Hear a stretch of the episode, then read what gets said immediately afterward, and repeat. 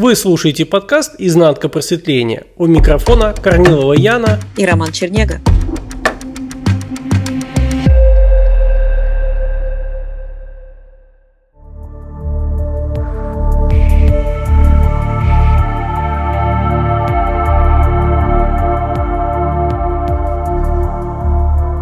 Яна, у нас недавно был замечательный подкаст про контроль, где ты меня проводила прямо, можно сказать, в прямом эфире, и очень много чего открылось мне, открывается до сих пор. Я предлагаю продолжить вот эту тему про контроль. Она на самом деле очень многих волнует, потому что тут э, Россия полна контролеров и контролерш. Но если рассмотреть внимательно, почему человек контролирует, то он напрягается каким-то состоянием. То есть что дает ему контроль? А контроль ему дает, ну вот я по себе сужу, это, знаешь, такая уверенность. Все по полочкам, все стабильно. Я это состояние знаю. Это угу. как бы, знаешь, такая стабильная комфортность. Так. А если что-то нарушилось вот в этом процессе?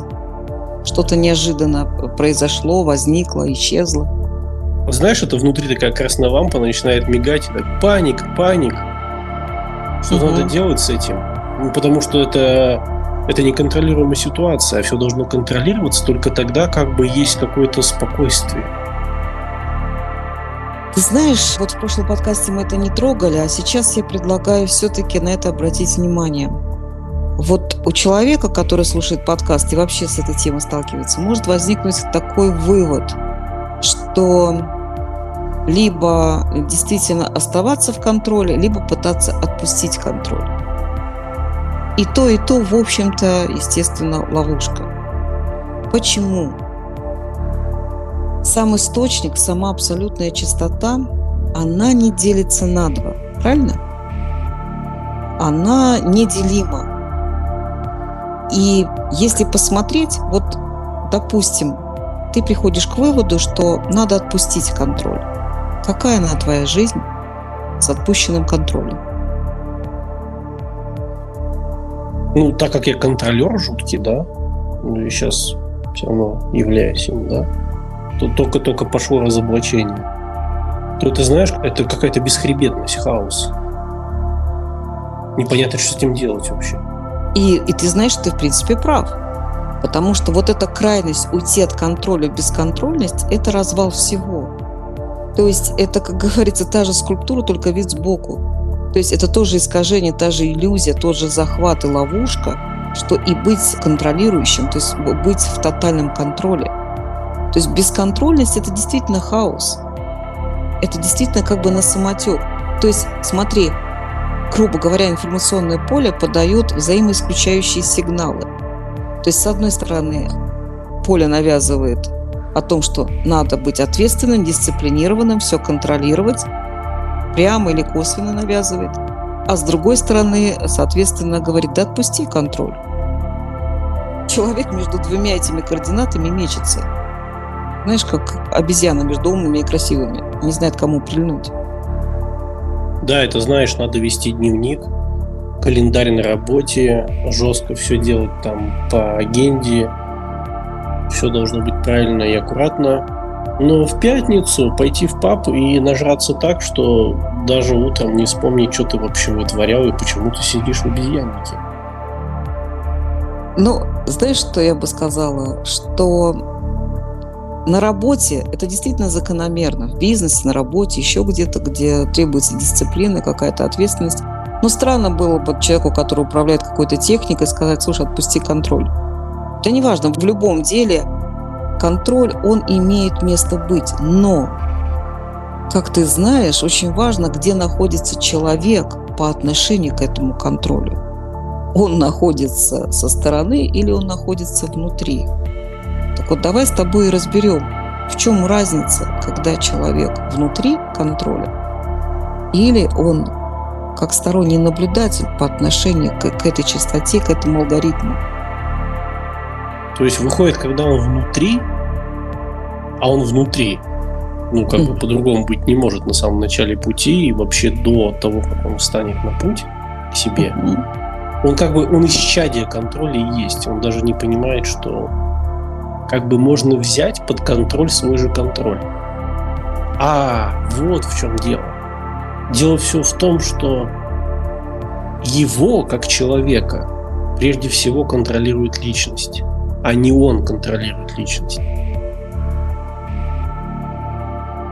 Если человек не различает себя, то есть чистоту себя и чистоту парадигмы, чистоту собственных каких-то концепций и шаблонов, он априори ими обусловлен, правильно? Ну, то есть он внутри.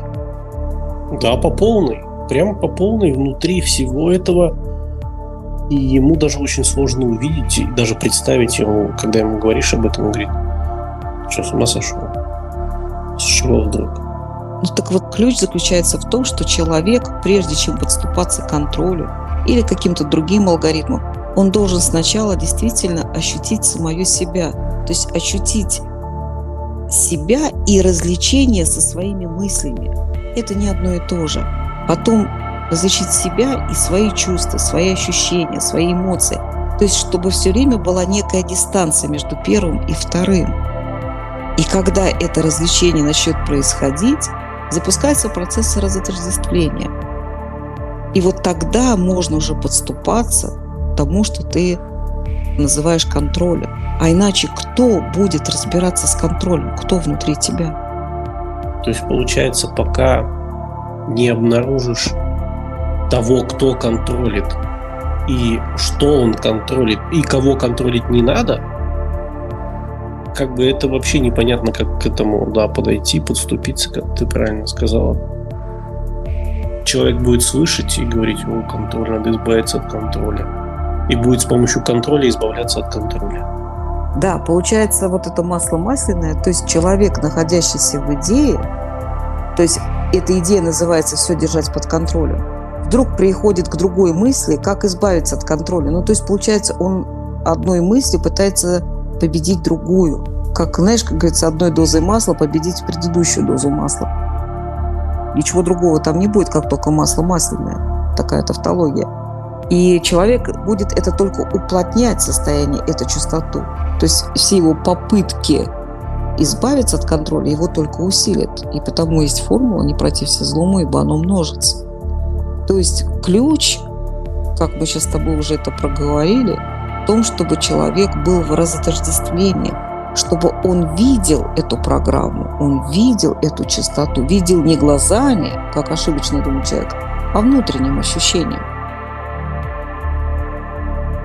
И получается, что даже сама мысль, пока с ними нет разотождествления с мыслями, человек не может их увидеть, и, соответственно, они его контролируют по полной.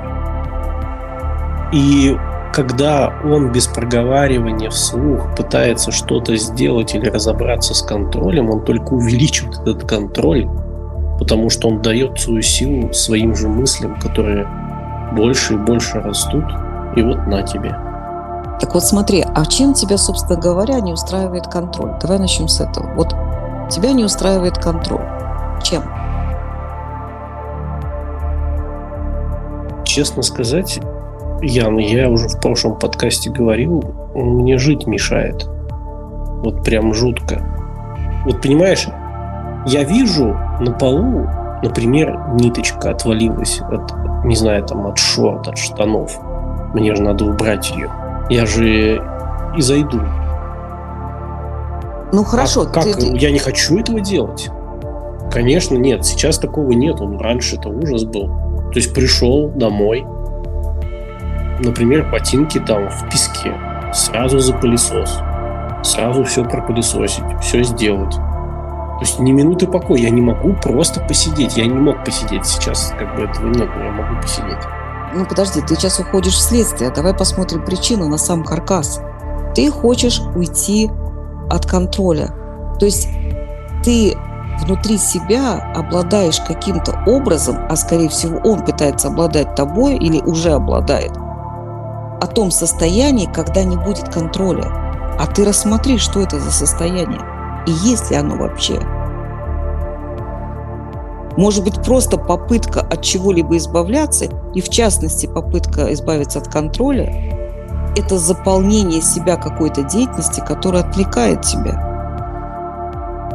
То есть ты хочешь сказать, что я движуху создаю тем, что пытаюсь избавиться от контроля? Да. И для чего? Что прикрывает собой эта движуха? Что она прячет? Что она маскирует? Она маскирует тебя. всегда одно и то же.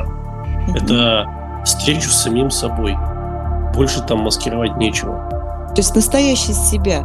Поэтому хорошо, есть вот этот контроль. Если ты можешь воспроизводить ситуацию разотождествления, где ты в наблюдении за собой и который контролирует что-то или взаимодействует с понятием контроля, то что такого?